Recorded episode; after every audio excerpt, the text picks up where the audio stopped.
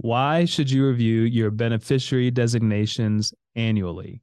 This is a very important topic. Beneficiaries are how we are able to transfer money in the most seamless way when that time does happen of death. So we want to be uh, very diligent about it. We want to understand a lot of things around beneficiary designations as well. So we're taking some time here to kind of walk you through a story that that we read on Market Watch. Um, so you can go read it yourself. But it made us start thinking about this again and how important it is, which is why we want to talk about it uh, as much as we can. And and so to help you start thinking through it, if, if, if things are in place for you, are they correct, or do you need to go take a look at them? Yeah, in this episode, we're going to list seven steps that everyone needs to do in thinking about their beneficiaries. It lays it out very nicely. If you listen to it, then you go, "Wow, what are all those steps?" Don't worry, we have a blog written on this. You can go to our website pomwealth.net, go to the blog page, and you'll see the whole article there with all those seven steps.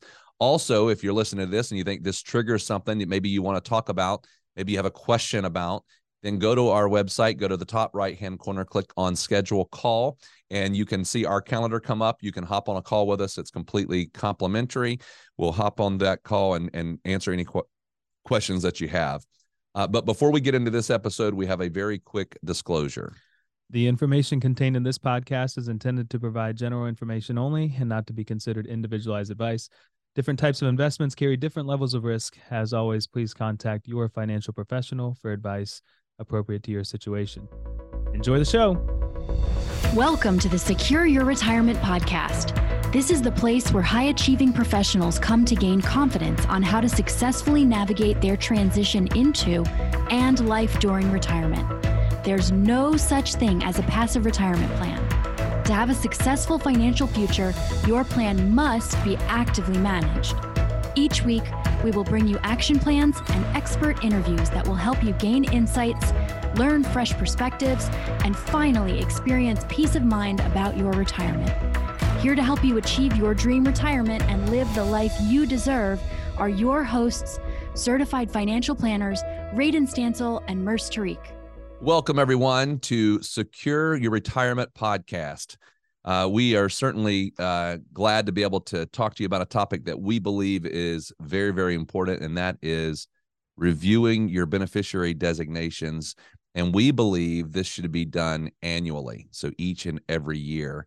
So, really, uh, what prompted this for Murs and I to kind of talk about this again, because uh, we had a conversation around this back in September of 2022 around beneficiary designations, just the overall like what kind of accounts can I put beneficiaries on, all that kind of thing.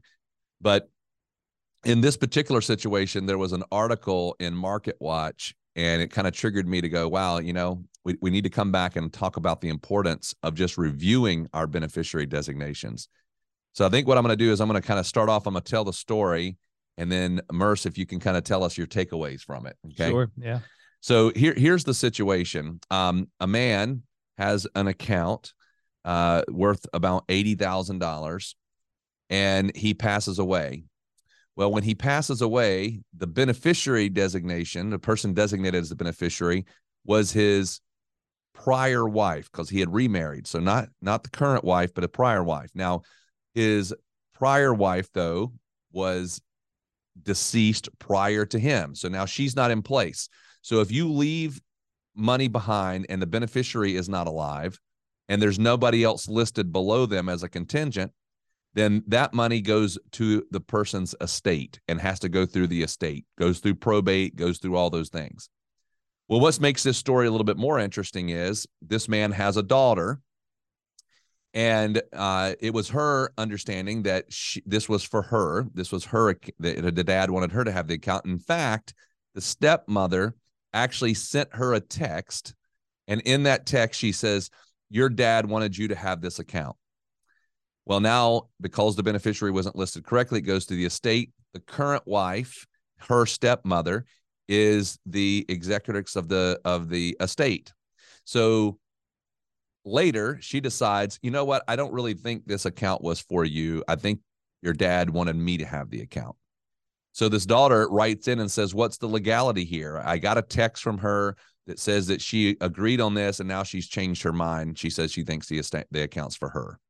So the the unfortunate part of this is a text is not going to hold up very good in a legal battle. Plus, She's the executrix. There's no real proof other than the fact that she says, I think that's what your dad would have wanted. And so now the daughter is really not going to be able to get these funds because it's going through the estate and there's no clear indication the estate didn't have her listed on the estate side of things. So, uh, you know, to me, this is an example of somebody who basically d- just forgot and to go back and check their beneficiary designation. So, uh, you know, I'm not going to go too much further. That's the story. So, Murs, kind of tell us the takeaways that you got from this. Yeah, I think stories like this are just they're they're terrifying because you know who knows what the the end result the the father wanted, but now it's being decided by someone else. So the the best way and key takeaways here, the best way to avoid this scenario for you or your loved ones is to always be looking to update your beneficiary forms. Always be checking uh, your beneficiaries on all your accounts, and always remember that a lot of accounts, it's not just IRAs and not just life insurance and 401ks. A lot of accounts can have beneficiaries associated to them. So take a list of all the accounts that you have and and and start checking to see because you know a checking account can have a beneficiary to it. A savings account can as well. It's not commonly done but if you do it it makes your life and your the the the estate process a lot simpler. So always update beneficiaries especially if you remarry or um or someone does pass away in your in the in the lineage. So uh, that should be something that i think is checked on an annual basis uh also realize that uh the law probate law, estate estate law can vary from state to state, right? So if you hear about one story about how it went down in California and you live in North Carolina, well, it doesn't matter about California. It's, it's probate and estate law uh, is going to be state to state. So understand what those rules are for your own for your own state. and I think a key one that Radon pointed out is text messages really just aren't any proof of anything uh, especially when it comes to money and inheritance. Uh, so in the case of the daughter, she's asking if she can open a open a probate case to kind of argue that it is her money and try to see if the text message will work. We don't know what the answer to that is, but uh, that takes us to the next thing: is that contesting an inheritance, opening a probate case is going to be costly and it's going to take a long time. So we want to avoid that scenario as best as possible, which all comes back to you got it the beneficiary form. Let's make sure that's done properly.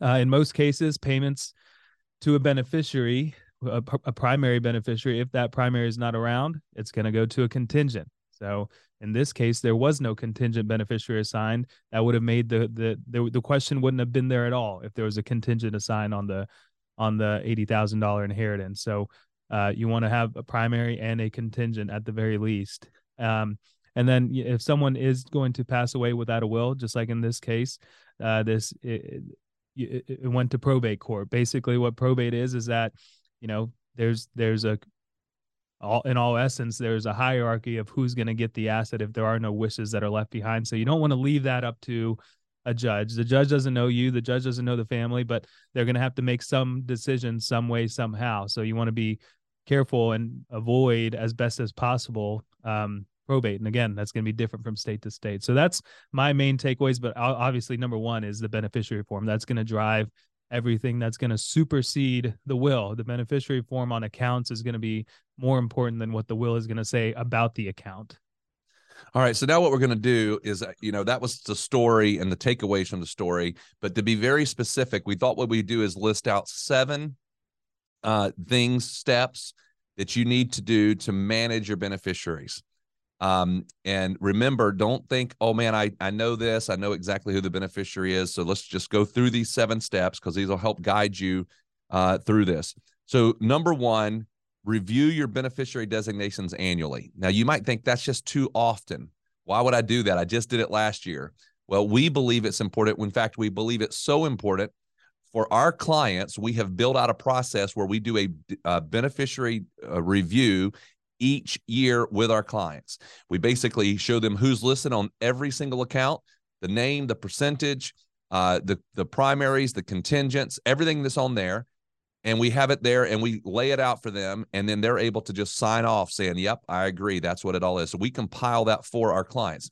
So if you're not a client of ours, then just do it yourself. Just go. And again, what that means is if you've got an account and a 401k, maybe you've got one at Charles Schwab, maybe you got one at uh, uh, Vanguard. maybe you've got an old 401k, whatever it is, you're going to need to reach out to each one of them and you ask them who they have as your beneficiaries. Remember, you might find a form that you sent into them where you told them who the beneficiary is. That is not verifying who the beneficiary is. It's your account, your responsibility to reach out to the institution so that you can make sure they got it correctly there. Because it's possible you could have sent a form in and they never did change it. Now, that might be something you could fix, but it would be very difficult for a beneficiary to be able to prove and have that paper trail. So ask the institution to send to you who they have listed as your beneficiary. Do it annually. I hope that you are enjoying the show. By the way, if you are in or nearing retirement and are someone who wants to gain clarity on what questions you should be asking, learn what the biggest retirement myths are, and identify what you could be doing to achieve peace of mind for your retirement, get started today by requesting your complimentary video course, Four Steps to Secure Your Retirement.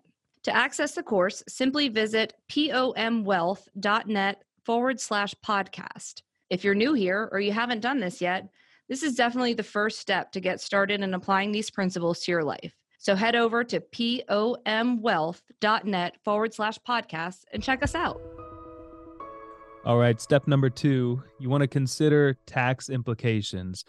And what I mean by this is you want to understand the accounts that you're leaving behind and the accounts, the, the tax classification of, of the accounts. So an IRA is taxed one way, a Roth IRA is taxed another way, real estate's going to be taxed one way um, a taxable or uh, a non-qualified brokerage type of account is going to be taxed another way so you want to understand the implications of each and that may help you think through well who should who is the proper beneficiary for this type of account um, and and so the more you understand there i think the the smoother it can make the inheritance process as well for for the people that are inheriting yeah, I think one too. I'll add on that, um, and we might talk about this a little bit more another step as well. But if I if I am leaving money to let's say a, a son or a daughter who is a very high income earner, and the likelihood is that they're going to basically take that money, pay a very high tax on it, and then go give it to, in all essence, your grandchildren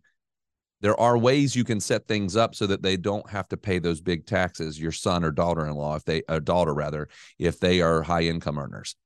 So if you have a high income earning child you want to make sure that we do a couple steps so that that person has the ability to do what is called disclaiming so that it can go to the children and the children then would inherit it and they could pay it at their tax rate but you don't have to make that decision. You could let your son or daughter make that decision when they receive the money. They can make that choice. So you, there's there's ways to do that. So that might be something you want to get more information about. And so it, I'll just trigger it again. High income earning earning beneficiaries have an extra conversation around taxes. All right, number three, understand the impact on your overall estate plan. I think if we think through this one, just remember that let's say i'm just going to make a, a, an illustration here let's say i've got a million dollars i'm leaving behind and let's say that most of it is in an IRA 401k status, which means I'm going to have beneficiaries on it. And let's say that the remaining part is just going to go through the estate plan.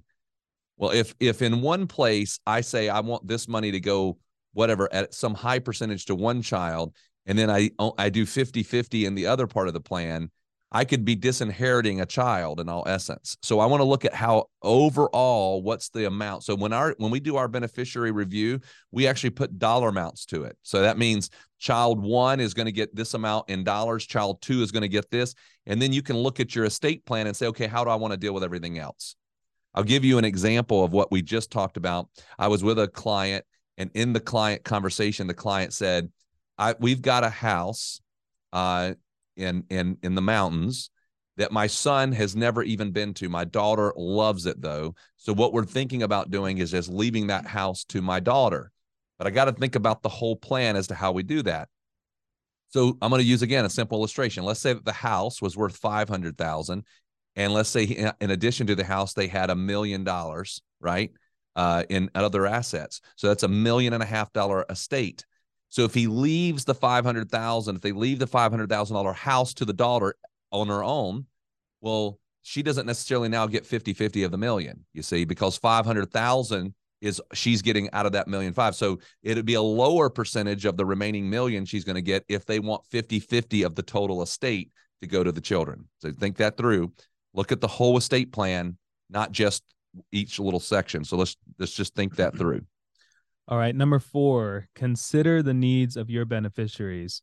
Uh, when you're making these designations, it's important to consider uh, how the assets and what the assets are that you're leaving behind, how that will impact their lives. So go back to the one example Radon gave of the the high income earning son or daughter, and they really don't need the inheritance, but you want to leave them e- uh, the equal amount that you're leaving their their other sibling, right? So you're leaving them the money. And in that example, we want to also make sure we're setting up the beneficiaries like he said so that we can potentially that that high income earning son or daughter has the ability to disclaim and send it down the line to their kids at a lower tax rate. So that's one that you want to think about that uh, think about it from their perspective because they're saying oh man I, i'm so happy i got this money but i just don't need this money. The kids could. And so as long as i have the ability to disclaim that's a possibility. Uh, another one to think about is if you have a special needs uh, uh, beneficiary. Sometimes special needs beneficiaries are uh, under some certain subsidies, whether through so- Social Security disability or through uh, or through Medicaid or anything like that. So, so some subsidies, if they come into an inheritance in the wrong way, well, then some of those subsidies could go away. Some of those things that are helping them out could go away. So uh, that usually involves some trust trust type stuff, and you would talk to an attorney about that type of structuring. Um, but you want to be careful about that. Another one is, and this one I think is more common, is well, you you want to leave money behind to the kids, uh, and but you just have one child that is um, uh, a spendthrift in the sense that they're not financially all that good with their own money, and you're worried that uh, if they get it too early at, at too early of an age, say in their early 20s or early 30s, that if they inherit 500,000 they're going to go and spend it right away and they're going to struggle on with the rest of their financial lives. Um, so that is something to consider. And there are ways that you can structure how they receive the money as well. You're kind of making that decision for them, which again is going to involve a trust and, and, and talking with an attorney. But those are some ones that come to mind that you want to consider not just the fact that you want to leave money money behind, but how do you want to leave money behind and the impacts that it leaves on the on the receivers of the inheritance. All right. Our next one is be specific. What that means, I'll just give you an example. Let's say that uh, your intent is that you would like to leave a certain amount of money. I'm going to use 25% straight to the grandkids, or you want it to go to the grandkids. It is better to list them as beneficiaries than to basically tell my son or daughter, hey, I want 25% of this to go to the grandkids, so give it to them. Okay. And that's not because that the son or daughter is going to necessarily not do your wishes, but it could be confusing. They might forget. Um, uh, um, there could be all kinds of scenarios. So I just say be specific. And you can do that super easy. All you got to do is say 75% goes to your children and then 25% and you just list out the grandchildren all as primary beneficiaries. And then that way there's no confusion whatsoever. And you, if you've got you know two or three grandchildren you just have to put that out as percentages even to them as well. So just take the time to list all of your beneficiaries. Number six you want to consult with an attorney especially if you're having trouble making a decision or don't understand how things uh, are going to play out. A, an attorney is going to be a second set of eyes. They're going to help you think through scenarios. They they are very experienced in this. I know attorneys that won't draft their own documents themselves even though they're completely perfectly capable to they want to walk through it with another professional so that they can have a second set of eyes on things. Um, and so you know that i think that will be important. They'll help you think through not just beneficiaries but the estate plan in general which we believe is a will the power of attorneys durable and healthcare hipaa hipaa documents for medical releases. And then if there's a need for a trust they're going to help you think through that as well. So uh, you always want to uh, resort to them. I would say if you you can hear about you know the people writing their wills on a sticky note and stuff like that. And while that can hold up, I hold up, I wouldn't rely on it too. You want something that is legally drafted by an attorney. All right, this leads us to our final one, number seven. Consider contingencies. Now we could tie our story back here if we wanted to, how we opened out this, uh, opened up this particular episode. Um, if if you name a primary, I always say name a contingent.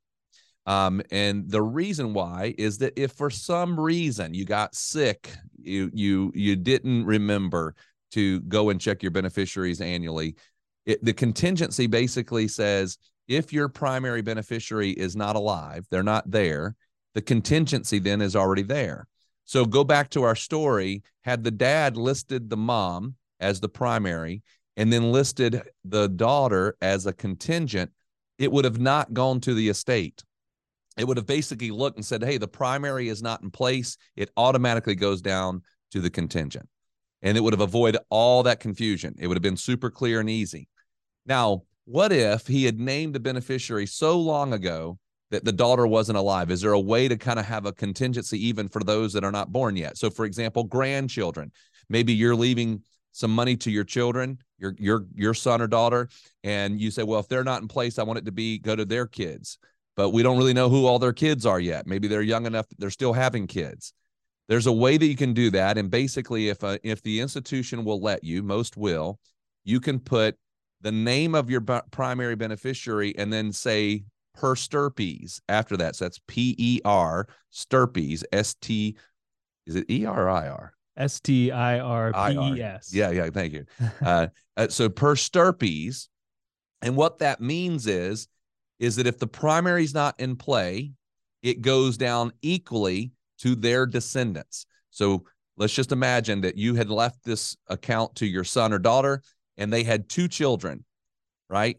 Um, then what's going to occur is if the if your beneficiary is not there, it's going to go 50-50 to each of those children and we don't have to even think about naming them or anything. They don't have to be there if we have that per stirpes. It's just going to drive it down. Okay. Always have a contingency, even if you don't know that the contingencies are there yet. Okay. It'll always help out in that particular category. We hope this was helpful. Uh, we know that this is, uh, you know, you think about this scenario, it's, it kind of sounds sad that a daughter thinks that, hey, this is supposed to go there, but confusion can lead to sadness. So let's be specific and then that way we we have our wishes taken care of um, and we make sure that our loved ones uh, know that that was our intent. Because had he said it, had he said all that, then the daughter could just say, "Hey, Dad decided not to leave me the money." She could rest at that. But if you think that what's supposed to come to you, and now you kind of you can only imagine the relationship she feels now toward her stepmom. So we hope this has been helpful. We have a whole blog written on this. So you can go to our website, pomwealth.net, go to the blog page. If you're thinking to yourself, I'd like to talk to you a little bit about this, you can also go to our website, go to the top right hand corner, click on schedule call, and our calendar comes right up, and you can get right on our calendar and have a conversation with myself or Murs. And we do that at no obligation, completely complimentary. We hope you have a great day, a great week. We'll talk to you again next Monday. All right, everyone, that wraps up today's episode of the Secure Your Retirement podcast. If you found value in today's episode, we would love nothing more than for you to head on over to iTunes and give us a five star rating and a review. Be sure to take a screenshot of the review before you submit it, and we'll send you a special gift our book, Get Off the Retirement Roller Coaster. Just email morgan at pomwealth.net with a screenshot of the review to get your gift. Also, be sure to subscribe so you get notified of new episodes as they're released every week. And finally, please share our podcast with your favorite social network so more of your friends and family can benefit from this information. Always remember, you've worked hard to get where you are, and now you deserve to have a retirement that works hard for you.